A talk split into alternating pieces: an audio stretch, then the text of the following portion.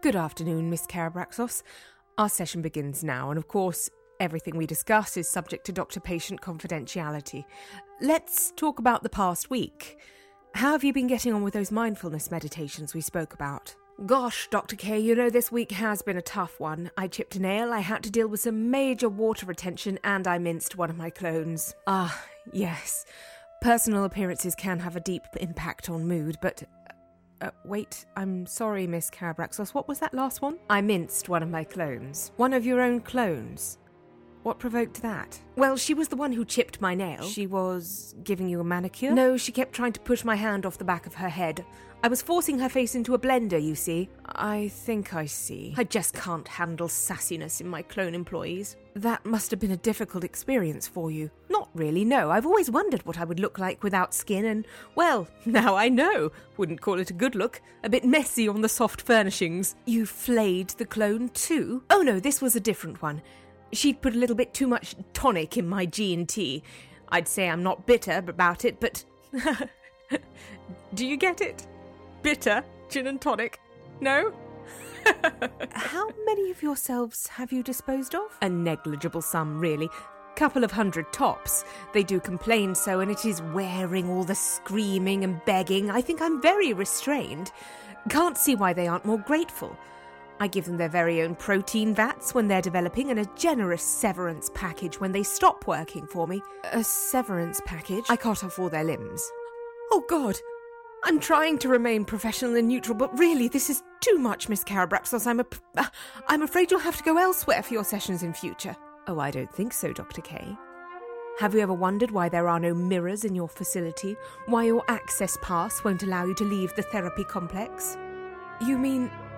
I'm... you? I'm a clone? Oh, God! Let me go! Oh, I will let you go, all right. Not laughing at one of my jokes, that's a sackable offence. Now, hold still.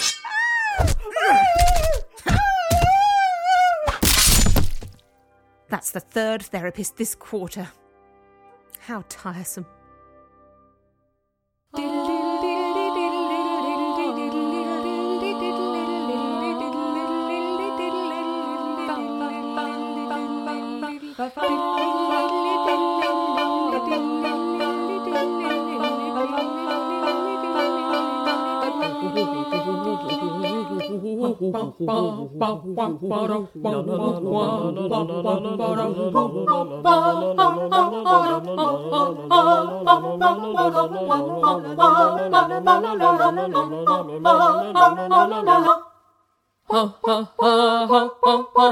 Hello, welcome to the Oodcast.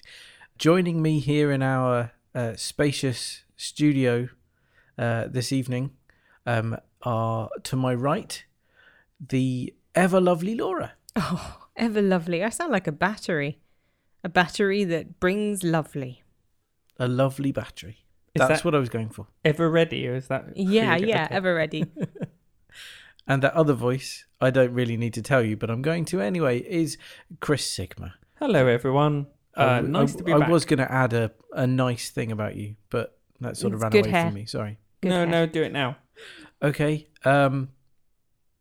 Good hair. Opposite, opposite me, um, as I'm sure you know, is my brilliant namesake with the I Am Informed great hair, Chris Sigma.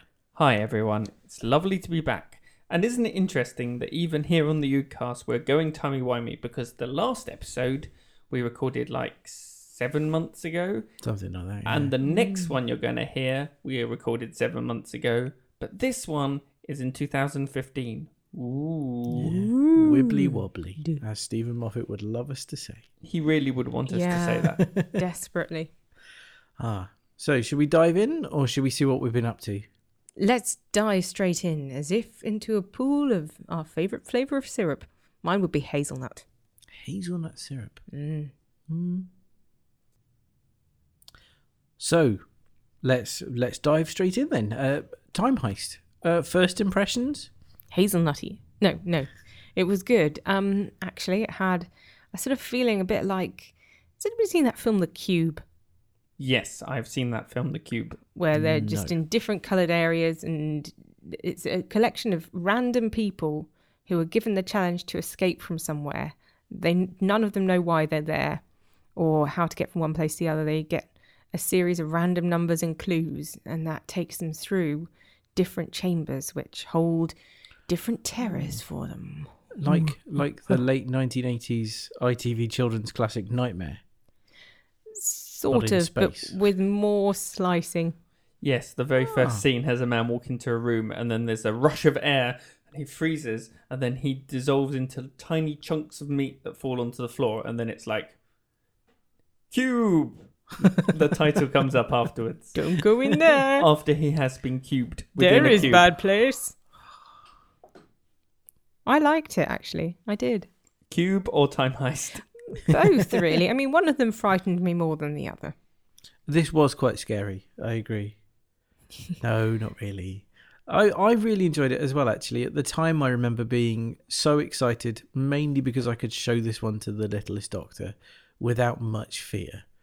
And I think I ended up watching it four or five times that week. So awesome. Yeah, it was nice coming back to it again after a, a, a gap and still enjoying it.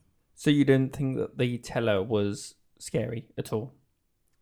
Yeah, but I don't know. There's something slightly comical about the way the way he looks that I don't think worried... I, I'm just going to say his name. But worried Luke really very much at all. Um, he thought it was funny. You know, um, something with that many nostrils had to be designed by somebody in the media industry. I think he looks like the love child of Hammerhead from Star Wars and Admiral Akbar from Star Wars. I think maybe those two characters have had an illicit affair, and yes. that, and, and the result of that is is the uh, the teller. Also, quasi elephant-like with the little weird tail, like an elephant's tail but covered in Tic Tacs. Mm. And big clumpy feet. And it gray. Does have a funny little tail. It, it was does. really, it was quite cute, I thought. The one thing I did think was quite scary about the, the teller actually was what he did to people. I mean, the the weird flat head thing. And that was the one point where Luke turned around and, and made a kind of ugh, face at me. I mean, it's the second time that Doctor Who has used spoon heads as a thing. The first time was in The Bells of Saint John, and now we've had this one. And um, that sort of got on my sciencey nerve a little bit because it dissolved its skull as well as its brain. Like, mm. I didn't know you had a sciencey nerve, Loz. I do, I do. It's located in my posterior. Ooh, science words, biology and physics now. Don't know if posterior is actually a science word, is it? My know. Gluteus maximus. That's definitely a science word. Yeah. And a gladiator word, right? Yeah. yeah. Gluteus maximus, the gladiator everyone fears. I am Gluteus maximus. I will enter the ring. Husband, bottom to a murdered wife. I don't know. oh, oh. Nice. So it's weird because we're recording this one, as I say, in the future. Uh So we have seen the whole series, whereas the the last episode and the next episode, we hadn't seen how it ended. And I think I was so scared about what this new season was going to be like and the hope that it was going to be good, that I didn't just see it as the sort of frothy confection that it is. And it really does move at a, this huge pace. Chris, you were saying in the bit before the podcast, which no one listened to, that... um. that you thought it was shot like Hustle, and that it yeah. kind of, and it, it very, it very definitely is. And of course, Hustle was based, I guess, on Ocean's Eleven. It's like a kind of cut price Ocean's so. Eleven. The the way I thought about it at the time, it did, it looks and feels and sounds like an episode of Hustle in space, but with more likable characters. Basically, that's how I I thought about it after the first time I'd seen it. Um. And what I noticed from watching it again was there is no interstitial tissue at all. Literally, they won't even stop to sh- to show the Doctor Sonic screwdrivering mm. a panel open. It'll be like, here's a panel, cut to, Doctor goes through the panel. Yeah. It's it it just cuts to action, cuts to action the whole way through. Mm. Yeah, although it, it it's odd. It's that there's that one moment where he waves the Sonic insider inside that um inside the wall, trying to unlock the vault, and it doesn't work. But apart from that, um, you're, you're right, they cut straight to action, which makes it even more confusing that there are so many scenes that use slightly excessive slow-mo, which to me oh, always screams it. padding in my head. Oh, no, to me it's like style. We're being stylish. Yeah. I liked it. I I, I really liked it. I It's such a good-looking episode. The whole series is so good-looking. Clara is really good-looking. Good-looking, yeah. Mm-hmm. In the, like, she could wear that outfit whenever she wants. Outfit was good. The eyeshadow less so. Well, yeah. I mean, you can't have everything. True. But, mm, love a skinny tie. Mm, I know you do. You know you say how it's frothy like a milkshake. I, well, I said a frothy confection, I think. Oh, sorry. I'm just thinking about milkshakes for some reason. Mm. It would be like drinking a milkshake with nails in, because even though it's quite frothy, there are moments of extreme pain and introspective terror. Yeah, but it's set out its stall in such a kind of primary coloured hue that I don't think any of the pain... It didn't really land for me. I was like, oh, oh we're having a romp. We're having a romp. Oh, someone's yeah. having their brain sucked but out. Yeah, romp. Even the bits where they are talking about pain, it's always... Or talking about torture, it's always in such a, a, a cle- an obviously cliched, cheery way. You know, are you ready for a close-up? Um, people here get fired with pain. And things like that, that is sort of, that's the one bit that slightly irritated me at the time, and it still slightly irritates me. But it, I, I, I'm, yeah, I think I'm able to take it as one big kind of candy flossy, joyful thing rather than getting worried about the small bits that might annoy me. I really loved the voice of the architect. That was the craziest accent choice I've ever heard. It was Brit. What even was that accent? I think it was slightly American. It was American of some kind. I remain unconvinced. What are you doing, Doctor? Nothing. Why are you talking like that? I'm just mucking around with the TARDIS's accent control. The TARDIS has accent controls? Of course it does. It's a very sophisticated bit of equipment. So, why are all those accents completely unrecognisable? They're not. This is a perfect South African accent. Doctor, I think the TARDIS might be racist. I'll make a few adjustments to the sibilance subroutine. Perhaps tweak the plosive parameters by a couple of glottal stops. I th- think you're making this up. You're just doing silly voices. Nonsense. The TARDIS is Time Lord technology. As such, it's completely serious and very dignified. Or are you just trying to hide the fact that none of us can really do a Scottish accent? Maybe. It was a bit like Sean Connery trying to do an American accent through an electrified sock. Well, there's one for the, for the... It's a pull quote for the poster. So, Chris, you were saying you thought they were more likeable characters. What did you think of the supporting cast? Would you like to expound upon that? Yeah, I thought they were, strangely, considering the kind of defects or mutations they had, I think they were more human and slightly more rounded. They, because I think it's obvious... It's made obvious what they're there for, what they're going for, and they're, you know, the depths aren't that deep with them.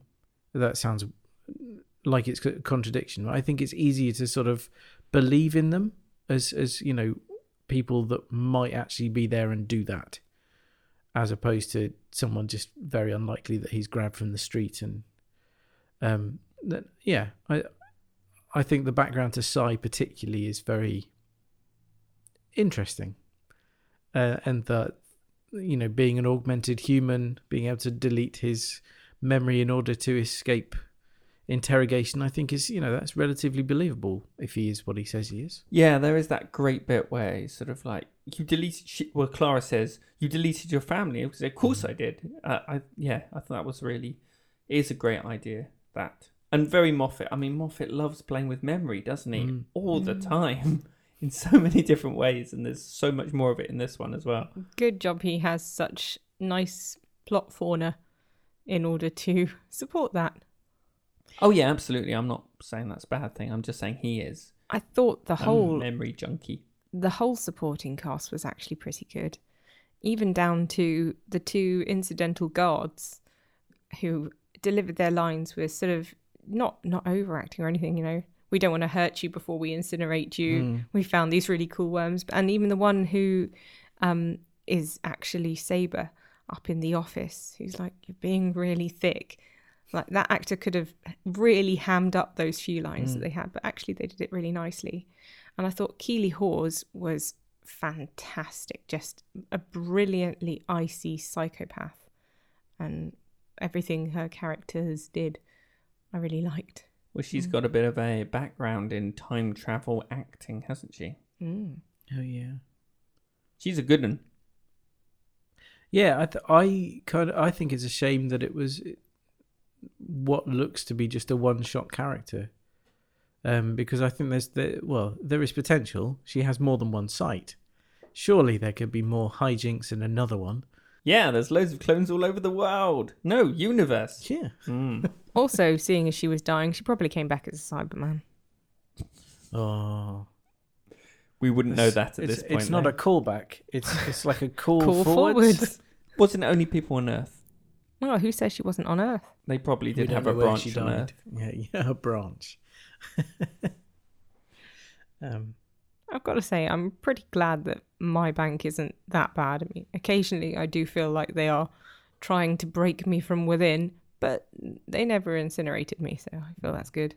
I've got to say, I know people, I know some people have still got issues with Capaldi's doctor, but I don't think anyone can have issues with how good he is as an actor. Mm. I think he's he's he's amazing. He's so watchable. He's magnetic. Whether you like the actual cat- character that's being written, it's not the actor. The actor is pouring his heart and soul into it. There's all of these incredible choices he makes in the way he delivers lines.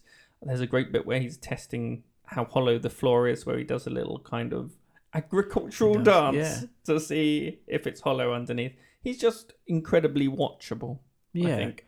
And even in the in the private vault with the, uh, where I think it might go a bit far down the shut up route with the shuttity up up up bit, which I don't, I I think is just about needless. It still doesn't seem wrong when he does it. It still works. So, yeah. And there's that little miniature summary of what he thinks of himself. Mm. Overbearing, manipulative, likes to think he's really clever, and he hates him, but he can't promise to sort of destroy him, which is an interesting thing as well. That's a really Moffat thing, right? That's not not the first time that Moffat's put the words in the Doctor's mouth. Oh, mm. Sorry, it's not the first time that a Doctor in the Moffat era has has deduced something by working out that. I think in Amy's Choice, he realizes who the bad guy is because he hates him. Mm. Who could hate me that much? It's so the Moffat Doctor yeah. is self-hating. It's interesting. Mm. I don't see the Doctor that way. I mean, moments of sort of non-confidence in himself, but mm. I don't know. Hate. Mm. Well, I I wondered whether it was him still kind of getting used to who he had become, rather than a pure hatred. It's still this unfamiliarity where he kind of separates himself in some way from the person he th- feels like he is. I don't know. It, it's it's like somebody trying to come to terms with somebody something they've done that they don't remember. Throughout this series, we've seen a lot of random people die as a result of things that the Doctor has done. So it sort of seems like he's almost atoning when he says he's going to rescue a whole species, and that's why they're there, mm. to make up for that. Which, given the amount of times he's had to sort of choose between genocide and other things, is, yeah, quite poignant. On a completely side note, um, in the vault, one of the things we see is Tutankhamun's sarcophagus. And I don't know if anybody knew this, but recently it fell over and the beard snapped off. And rather than waiting for professional restoration, somebody in the museum just glued it back on with some araldite, and slightly wonkily at that. So Tutankhamun now has a wonky beard. It's a pity they didn't put that in the set design. Yeah, rest of world. We're really good at looking after our stuff. Not us. Even our stuff. Looking after stuff we've stolen from the rest no, of the world. No, guys, guys. This wasn't in, it's not in the U K. Oh, where is it? I think it's in Egypt. Oh, okay, that's oh, good then. So, yeah, it's not us that did it, then it's fine. Yeah, it's absolutely um, fine. To go back slightly to the supporting cast, because I've just remembered a point I wanted to make. Sai, I think, is particularly effective because he gives voice to some of the questions I think Clara is thinking about, but can't, can't bring herself to ask. Like the um, the professional detachment stuff. The, you know, the, you, you and, and the fact he says to her, you're you're so good at making excuses, it shows you've been with him for long. And I think she realises that's true. So I th- I think it's it's nice to have somebody more confident to ask the questions when she's obviously still living in this little kind of memory loop of what it has been like to be with the Doctor. And she's trying to ignore the bits that irritate her. Yeah, and he does well to do all that while being saddled with some of the worst prosthetics I've seen. Mm-hmm. For quite some time in Doctor Who. When we started designing the new Apple Brain, we thought about all our other products. We've always wanted the things we make to be works of art in their own right, the perfect synthesis of form and function. Stainless steel, aluminium unibodies, machine-engineered bezels, and custom alloys. With Apple Brain, we took all that design knowledge, all the advances we've made over the years in engineering and microcomputing, and basically ignored it all by mashing a lot of circuit board parts into the side of your head. In many ways, the Apple Brain is our most personal device yet. That's because bits of it are literally fused to the flesh or bolted onto your skull. In the past, we've made pioneering advances in the field of wireless control and Bluetooth connectivity. For Apple Brain, we thought, sod all that, we'll just use lots of wires. Seriously, everything has a wire. You have to physically plug things into it and laboriously switch components every time you want to do anything new. I mean, it's only your brain, isn't it? It's not like it's something important like your phone, so why waste time making it look nice or function in a user-friendly manner? Also, you can't back it up. So if there's a memory problem, there's a good chance you'll forget where your house is and who your family are. And maybe how to breathe. Oh, and it runs on batteries, so you'll have to spend ten hours each day awkwardly bending over with your head inches from a plug socket, because we've made the charging lead too short. Either that, or fall into a coma. Yes, we're really excited about Apple Brain, and we know you will be too. When you download stuff onto it, green ones and zeros flash before your eyes like you're in The Matrix. Do you remember the film The Matrix? We do. And that's why we added such a cool feature. It's a bit like you're a cyberpunk character from a comic written in the nineties. We can't wait for the world to meet Apple Brain. We'll probably release some patches or something for it at some point. Nothing really works like it should at the moment. Until then, we're just hoping you're willing to permanently disfigure yourself on the off chance we'll get our shit together. Apple Brain. Fingers crossed. Oh, yeah, that's, uh, let's just put some, oh, just, I mean, let's just get a circuit board. That'll be fine. Yeah. Staple but, it to the so side of your face. Some of those U S B links were on, like, retractable wires. That's pretty swish. Yeah. That's for U S B. nineteen ninety-seven.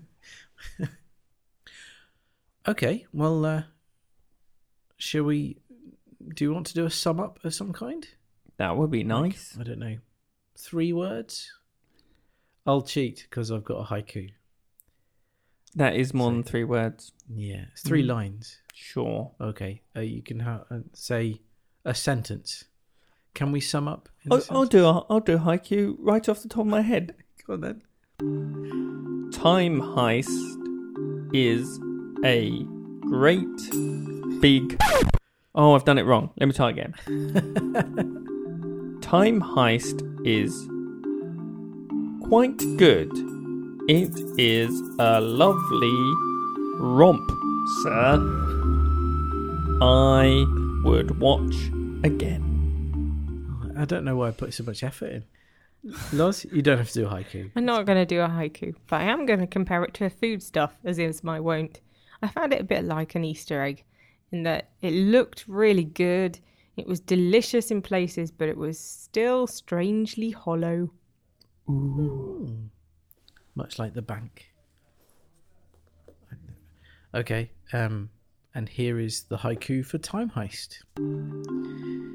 He's been there before and hates himself for that trip. Makes two withdrawals. Ooh. So, I, I guess that's it. Um, we've we've had a romp through Time Heist ourselves. Um, lovely it was as well. Good. It's nice to be back. It's nice to be recording, and it's nice to be talking to everybody out there. Yes, um, indeedy. Yeah. So uh, I guess for now, and hopefully not for too long, uh, it's goodbye from me, Chris Alpha. Goodbye from me, Chris Sigma. And goodbye from me, Laura Toodlepip. Right, in here, quick. Are you sure it's safe? Well, should be. Just nobody move and nobody say a word. Right. What did I tell you? Not a word. You know, you should listen to me sometimes. I've seen many things you can only dream about. Moons that shine like diamonds in space. Oceans of pure metal. Creatures with six arms that hop around on one leg. You don't know everything, you humans. Any idea how to tie a splint to the front seven limbs of a lava crab from the Batravia Nebula? Or soothe a fever in a vessel vampire from Star Axis seven? No, well, I do. I'd like to see you try that without me. Shh! Don't shh me, especially when I'm lecturing you. You're happy to assume I enjoy your endless chatting whenever you have a problem, but when it's me... We know you're in there. Come out with your hands on your head. How on earth did they know we were in here?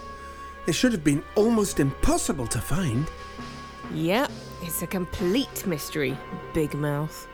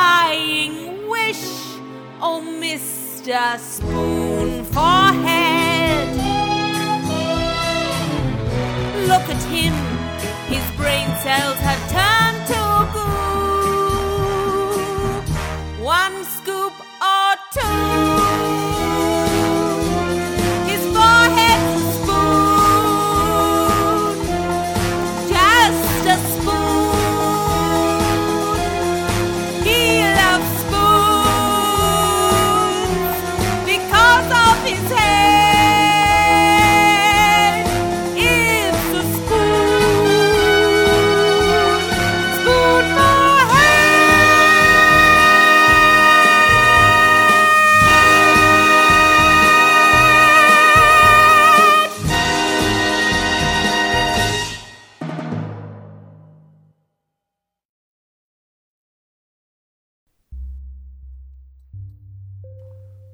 Right, what did the recorded instructions say?